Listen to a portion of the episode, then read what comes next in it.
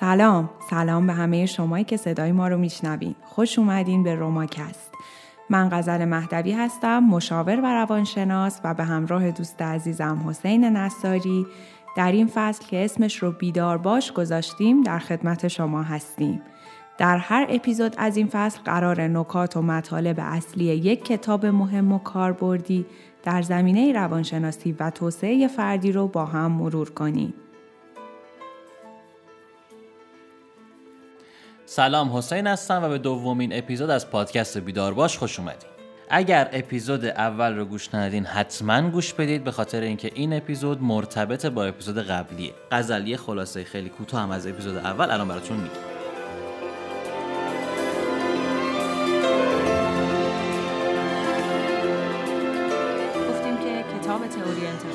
نوشته ویلیام گلاسر در مورد چرایی و چگونگی رفتار صحبت می‌کنه معتقده که همه آنچه که از ما سر می‌زنه رفتاره و این رفتارها پاسخ به نیازهای ارضا نشده ماست در بخش دیگه این کتاب گلاسر به این مفهوم می‌پردازه که دنیای مطلوب هر کس ساخته شده از آدمهایی که بهشون علاقه داره تجربیاتی که دوست داره و اعتقاداتی که داره و دنیای مطلوب هر کس برای خودشه و ما نباید دنیای مطلوبمون رو به دیگری تحمیل کنیم. در مرحله آخر اپیزود اول هم صحبت کردیم در مورد رفتار کلی. گفتیم که رفتار کلی چهار تا عنصر داره. گفتیم یک ماشینه با چهار چرخ. چرخهای جلو عمل و فکر ما و چرخهای عقب احساسات و فیزیولوژی ما هستند. بله از این دوتا اپیزود هم خواستید مفصل تر بدونین خود کتاب رو فراموش نکنین که بخرین و بخونینش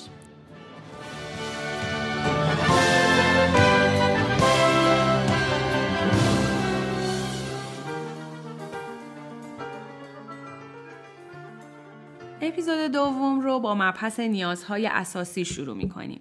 گلاسر اعتقاد داره که ما در طول زندگی چهار تا نیاز اساسی داریم.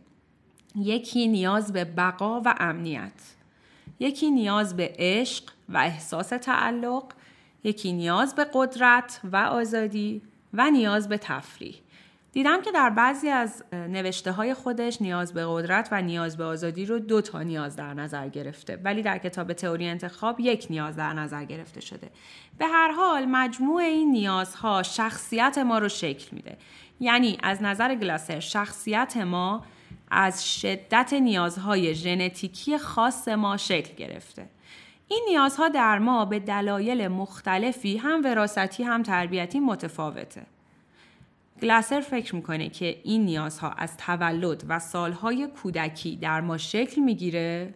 و به یک میزان خاصی هم شکل می‌گیره که در طول زندگی این میزان خیلی تغییر نمی‌کنه. یعنی اگه تو تو بچگی نیاز به تفریحت یک مقدار خاصی بوده در طول زندگی هم نیاز به تفریح تقریبا همون حدود خاص میمونه. حالا اینجا خیلی فرصت نیست که ما با جزئیات بخوایم در مورد این نیازها صحبت بکنیم. اما نکته مهمی که باید بهش اشاره کنیم اینه که ما باید میزان این نیازها رو در خودمون و آدمایی که باشون در ارتباط هستیم بدونیم.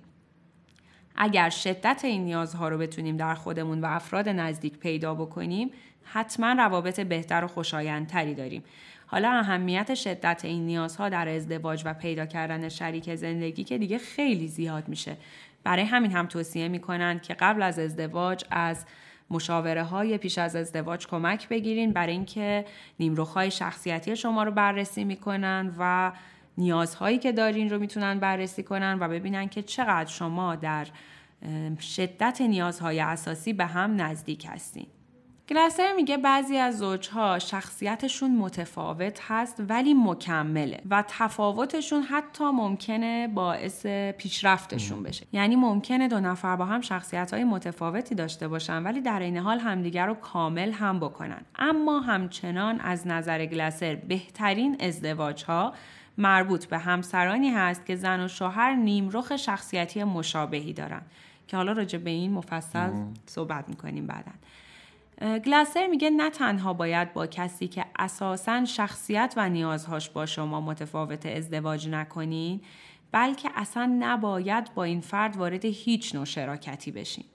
تا زمانی که البته تفاوت در این شدت نیازها زیاد نیست خیلی مسئله ایجاد نمیشه. به شرط اینکه تئوری انتخاب و بلد باشی و نخوای با کنترل و زور دیگری رو تغییر بدی. ولی خب وقتی که میزان این تفاوت خیلی دیگه زیاد میشه خب قطعا باعث ایجاد مشکلات میشه. مثلا فرض کنین که توی زوجی یکی اهل کار و تلاش زیاد و صرف جویی و پسندازه برای اینکه نیاز به بقا و امنیتش زیاده. اون یکی اهل ولخرجیه و اهل تفریح زیاده برای اینکه نیاز به تفریحش بیشتره. حالا اگه که این زوجها از همون اول متوجه این تفاوت نشن و یه برنامه نذارن که راجع به این مسئله با هم حرف بزنن و به یک توافق مشخصی برسن خب به مرور این اختلاف و تفاوت برای ازدواجشون قطعا مشکل آفرین میشه. گلسر یک راه حل خیلی خوب برای مذاکره در مورد این تفاوت‌ها و حل اختلاف نظرها معرفی می‌کنه. اسمشو می‌ذاره دایره حل اختلاف. این روش روش کارآمدیه و بر اساس تئوری انتخابه ولی خب جزئیاتش رو بایستی از خود کتاب بخونین و واقعا اینجا فرصت نیست که توضیح داده بشه. اما خود گلاسر در این مورد این توضیح رو میده که اگه بخوام خیلی خلاصه بگم میگه که ما یک دایره بین خودمون می‌کشیم که اسمش رو می‌ذاریم دایره حل اختلاف. و از وقتی که هر کدوم زن یا شوهر وارد این دایره میشن بایستی اون لحظه فکر کنن که هیچ اهمیتی نداره که خواسته خودشون چیه و الان مهم اینه که ببینیم خواسته ارتباط چیه. یعنی در یک موقعیتی که ما ارزش ارتباطمون رو ارزش رابطمون رو از خواسته های فردیمون بالاتر بدونیم و به جای اینکه فکر کنیم از طرف مقابل چه امتیازی می‌تونیم بگیریم فکر کنیم که به نفع اون رابطه حاضریم چه امتیازی رو بپردازیم. حاضریم چقدر کوتاه بیایم و چقدر اون رابطه برامون اهمیت داره. این موضوع یه کوچولو فداکاری نمیشه فداکاری بیش از هر نه نه چون قراره که هر دو این کارو بکنن و هر دو در اون لحظه به این فکر کنن که چی به نفع رابطه است. یعنی به واسطه اینکه رابطه دووم بیاره هر دو طرف یک بخشی از خواستهای شخصی خودشون رو بذارن کنار. یا اینکه هر دو طرف با هم توافق کنن. لزوما کنار گذاشتن نیست. خیلی وقتا این مذاکره اتفاقا می‌تونه برد برد هم باشه. تا وقتی که ما نپذیرفتیم که این تفاوت بین ما وجود داره و دیگری هم به اندازه ما درخواستش حق داره و می‌تونه اون چیزی که می‌خواد رو بهش دسترسی پیدا کنه بدون اینکه من کنترلش کنم بدون اینکه شبیه الگوی من زندگی بکنه تا اون زمان ما نمی‌تونیم وارد دایره حل اختلاف بشیم. طبیعتا قبل از اینکه وارد دایره حل اختلاف بشیم باید تئوری انتخاب رو پذیرفته باشیم. یعنی پذیرفته باشیم که ما دو تا آدم هستیم با شدت نیازهای متفاوت.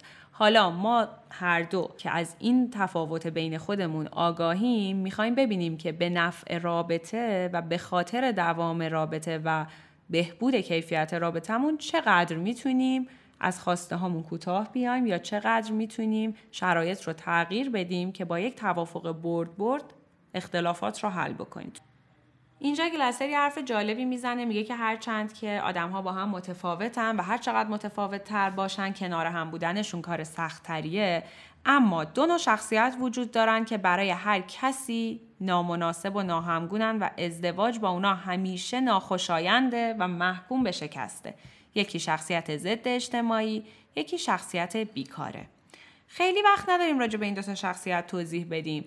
ولی خیلی خیلی کوتاه اگه بخوام بگم شخصیت ضد اجتماعی یک اختلال شخصیته افراد آنتی سوشال یا ضد اجتماعی افرادی هستند که به هیچ وجه همدلی و همدردی ندارند با دیگران. افرادی که برای رسیدن به اهداف خودشون هر گونه سوء استفاده از دیگران رو جایز می‌دونن. افرادی که به راحتی جرم و جنایت مرتکب میشن و زندان و تنبیه هم آنچنان روی اینا تأثیری نداره. نهایتا افراد ضد اجتماعی افرادی هستند که فقط و فقط خودشون رو می‌بینن و اهداف خودشون مهمه. اصلا قدرت و قابلیت همدلی ندارن. شخصیت پدرخوانده جوکر. جوکر بله یک نمونه از شخصیت ضد اجتماعی.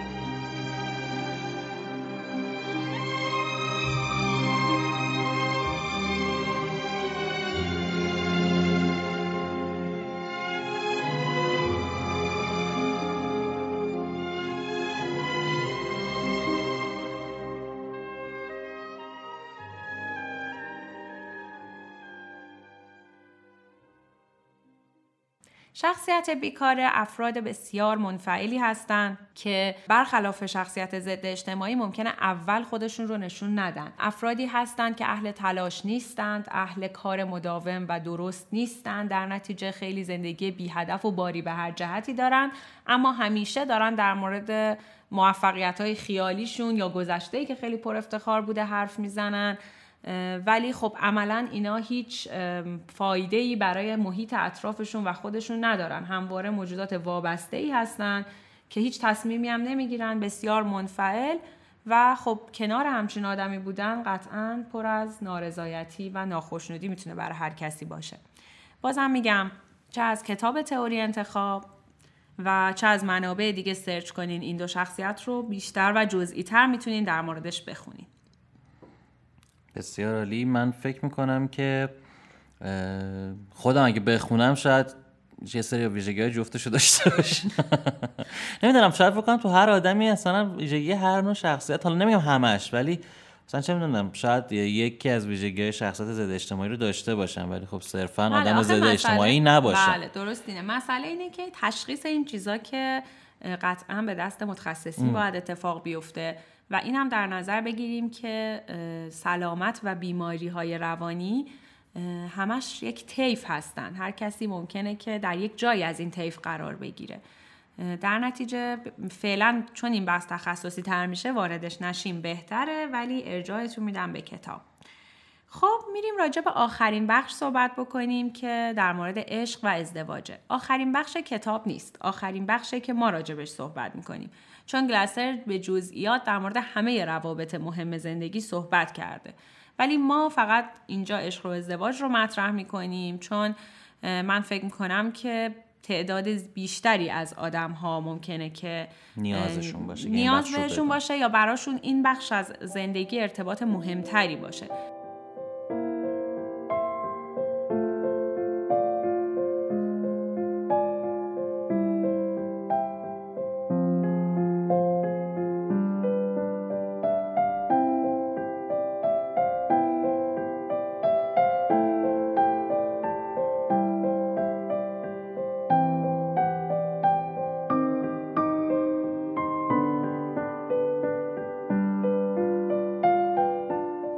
شروع این بحث از اول داستان شروع می‌کنیم. از اینکه خیلی از اوقات بدون اینکه انتظارش رو داشته باشیم عاشق میشیم. معمولا چیزی که اتفاق میفته اینه که ما با یه آدمی برخورد می‌کنیم که با تصویر محبوب ما در دنیای مطلوبمون منطبقه. اگه یاد باشه در مورد دنیای مطلوب قبلتر صحبت کردیم. ما از دنیای مطلوب یک چارچوبی در ذهنمونه.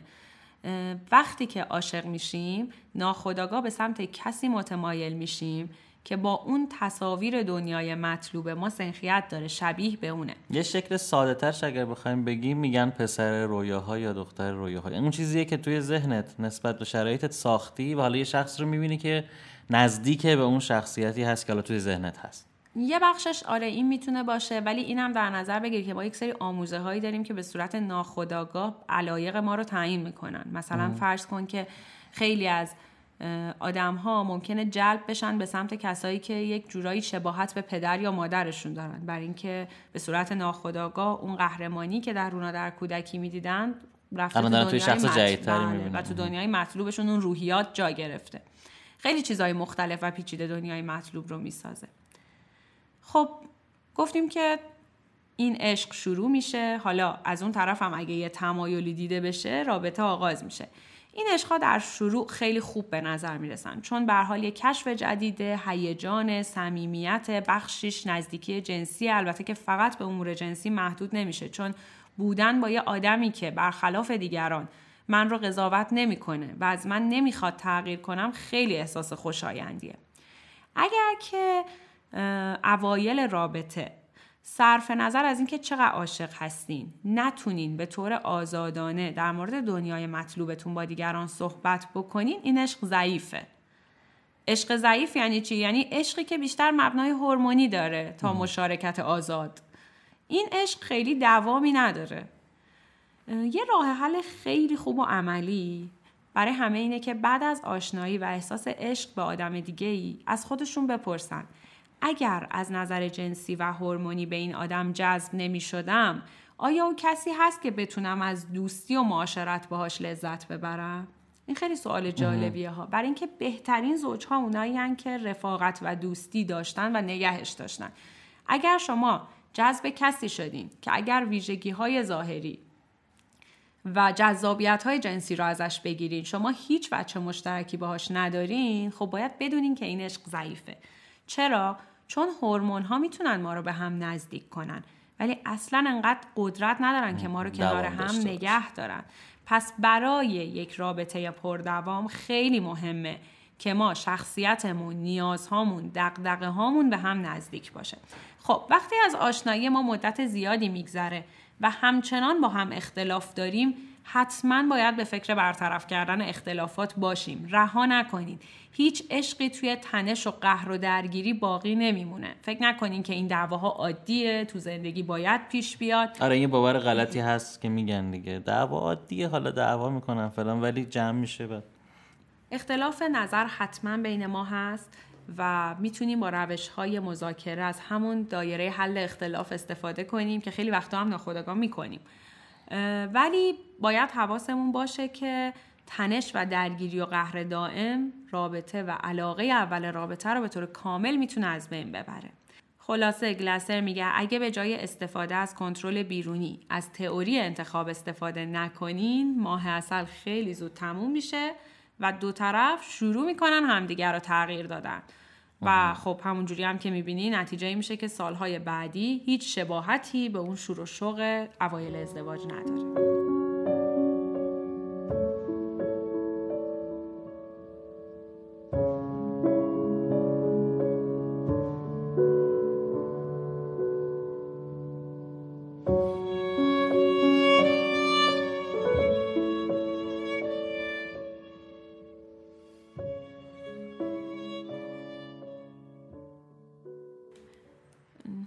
وقتشه که برگردیم به سوالی که اون اول در اپیزود یک با هم راجبش صحبت کردیم.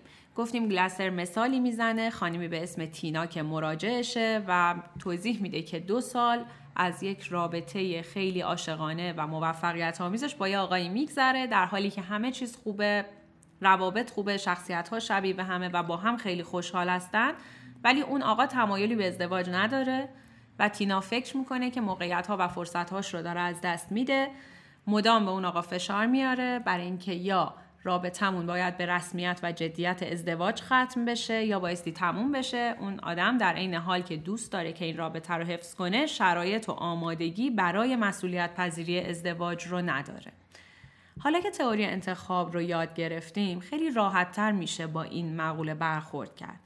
در جواب این سوال و این مشکل تینا گلاسر بهش توضیح میده که تو توی روانشناسی کنترل بیرونی گیر کردی و دائم می‌خوای طرف مقابلت رو تغییر بدی.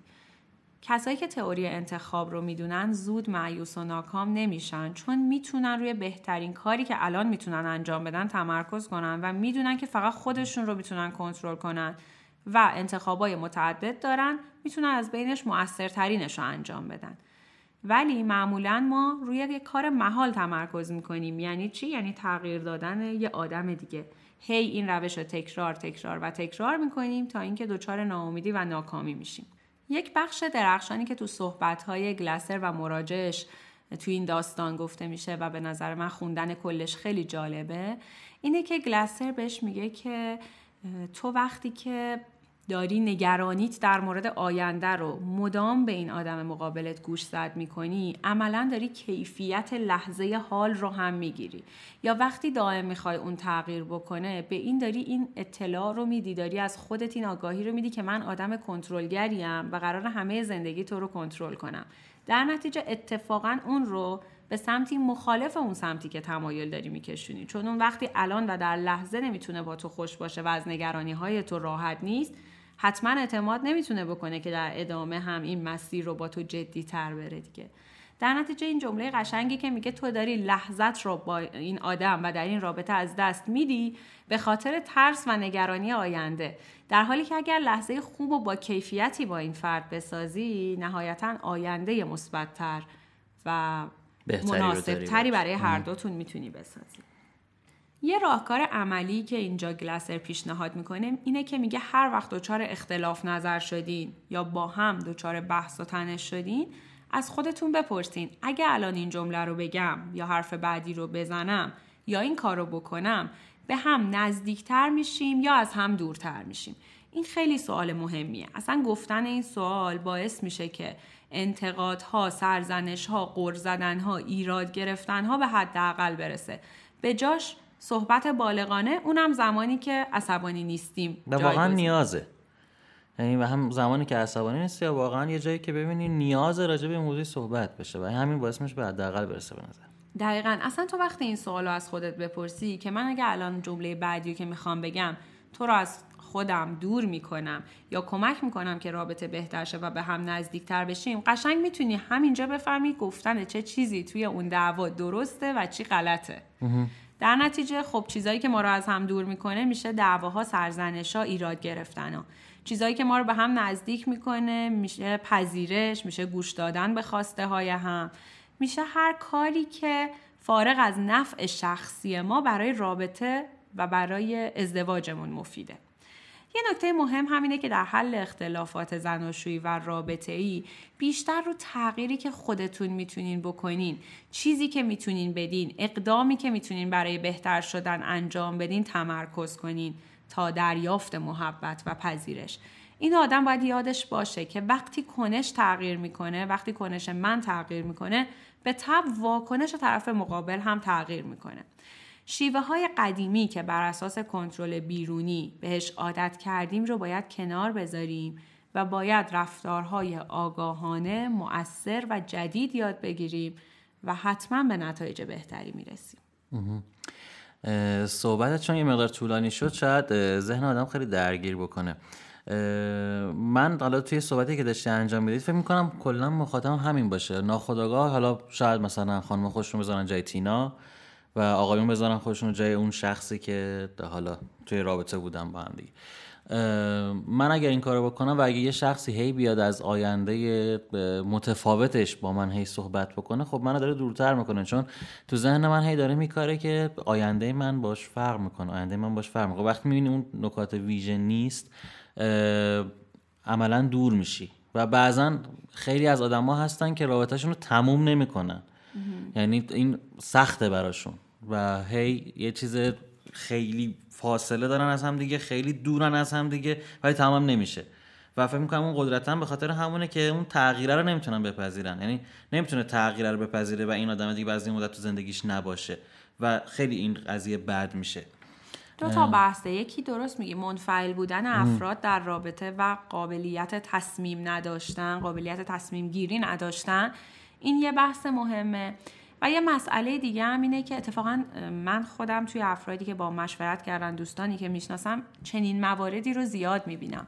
مواردی که دو طرف با هم وارد رابطه شدن حتی به هم علاقه پیدا کردن وابسته شدن ولی الان که می‌خوان وارد یک مرحله عمیقتر این رو ارتباط بشن می‌بینن که چقدر آینده هایی که تصور می‌کنن با هم فرق داره. چقدر نیازهایی که دارن با هم فرق داره. خب یا ما بایستی پیش از اینکه این مراحل رو طی کنیم شناخت از هم پیدا بکنیم. برای همین هم هست که میگن روابط دوستی بایستی تو طولانی مدت با شناخت شکل بگیره و منجر به رابطه عاطفی بشه. این خیلی رابطه عمیق تری می‌سازه. چون شما اول با روحیات هم آشنا میشین و بعد به مرور اون علاقه ها و وابستگی ها خودش رو نشون میده.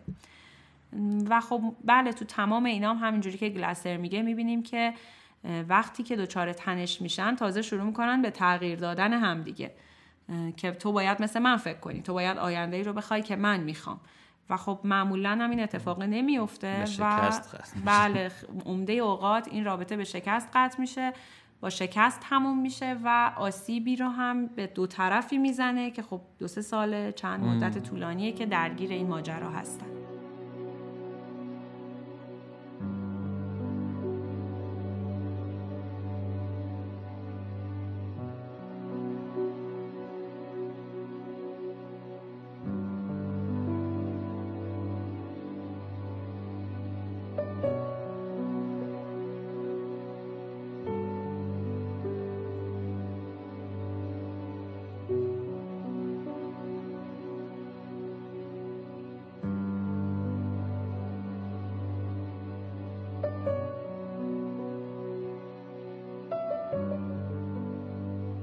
آخر این بحث می‌خوایم که ده اصل بنیادی تئوری انتخاب رو یک دور با هم مرور کنیم. چیزهایی که کمی جزئی تر در این دو اپیزود راجبش صحبت کردیم.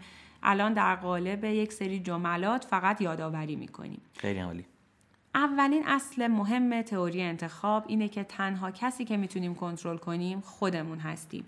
هیچ کس نمی‌تونه ما رو به انجام کاری مجبور کنه و هیچ کس نمی‌تونه برای انجام کاری به ما خودش رو تحمیل کنه.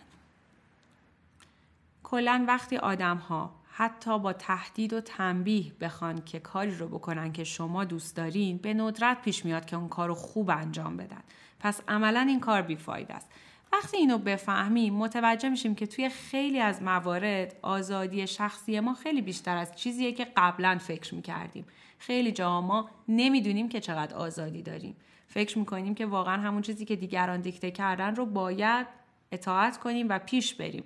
وقتی تئوری انتخاب رو می‌شناسیم می‌فهمیم که نه خیلی جاها ما کنترل داریم و می‌تونیم انتخاب بهتری برای خودمون بکنیم. دومین نکته اینه که همه چیزی که می‌تونیم از دیگران دریافت کنیم یا بهشون بدیم اطلاعاته. حالا اینکه هر فردی با اون اطلاعات چجوری برخورد می‌کنه انتخاب خودشه. سومین نکته عمده مشکلات روانی طولانی مدت از مشکلات رابطه ای سرچشمه می‌گیرن خب مشکلات رابطه ای هم تا حدودی با مشکلات دیگه ای مثل درد، ضعف، خستگی، بعضی از بیماری های مزمن با همه اینا می‌تونن در ارتباط باشن. چهار همیشه اون رابطه مشکلدار بخشی از زندگی امروز ماست. لزومی نداره که خیلی بریم جستجوهای دور و دراز تو گذشته انجام بدیم. مشکلات همیشه مربوط به یک رابطه ای در شرایط فعلی و کنونی زندگی ماست.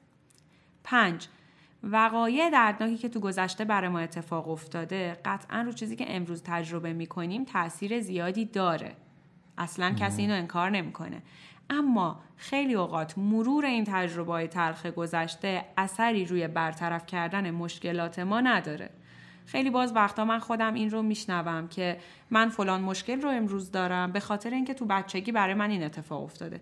ممکنه واقعا دلیل بروز اون مشکل اون خاطره یا اون اتفاق تو کودکی باشه ممکنه نباشه. به هر حال دیگه الان ما با اون کاری نداریم. ما با مشکل فعلی کار داریم و در مسیرهای درمانی روی اون مشکل فعلی تمرکز می‌کنیم.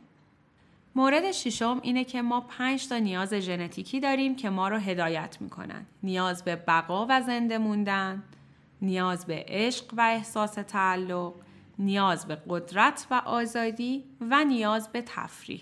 این نیازها رو همه داریم اما در شدتهای مختلف. حتما این نیازها باید ارضا بشن. ممکنه یه وقتی تو ارضاشون تاخیر ایجاد کنیم ولی خب نمی‌تونیم منکرشون بشیم. فقط هم خود ما می‌تونیم بگیم چه وقت این نیازها ارضا شدن یا چه وقت هنوز این نیازها در وجود ما هستن. هیچ کس دیگه ای نمی‌تونه در این مورد اظهار نظر کنه. ما می‌تونیم به دیگران کمک کنیم ولی نمی‌تونیم نیازاشون رو برآورده کنیم. در واقع هر کس فقط نیازهای اساسی خودش رو می‌تونه برآورده کنه.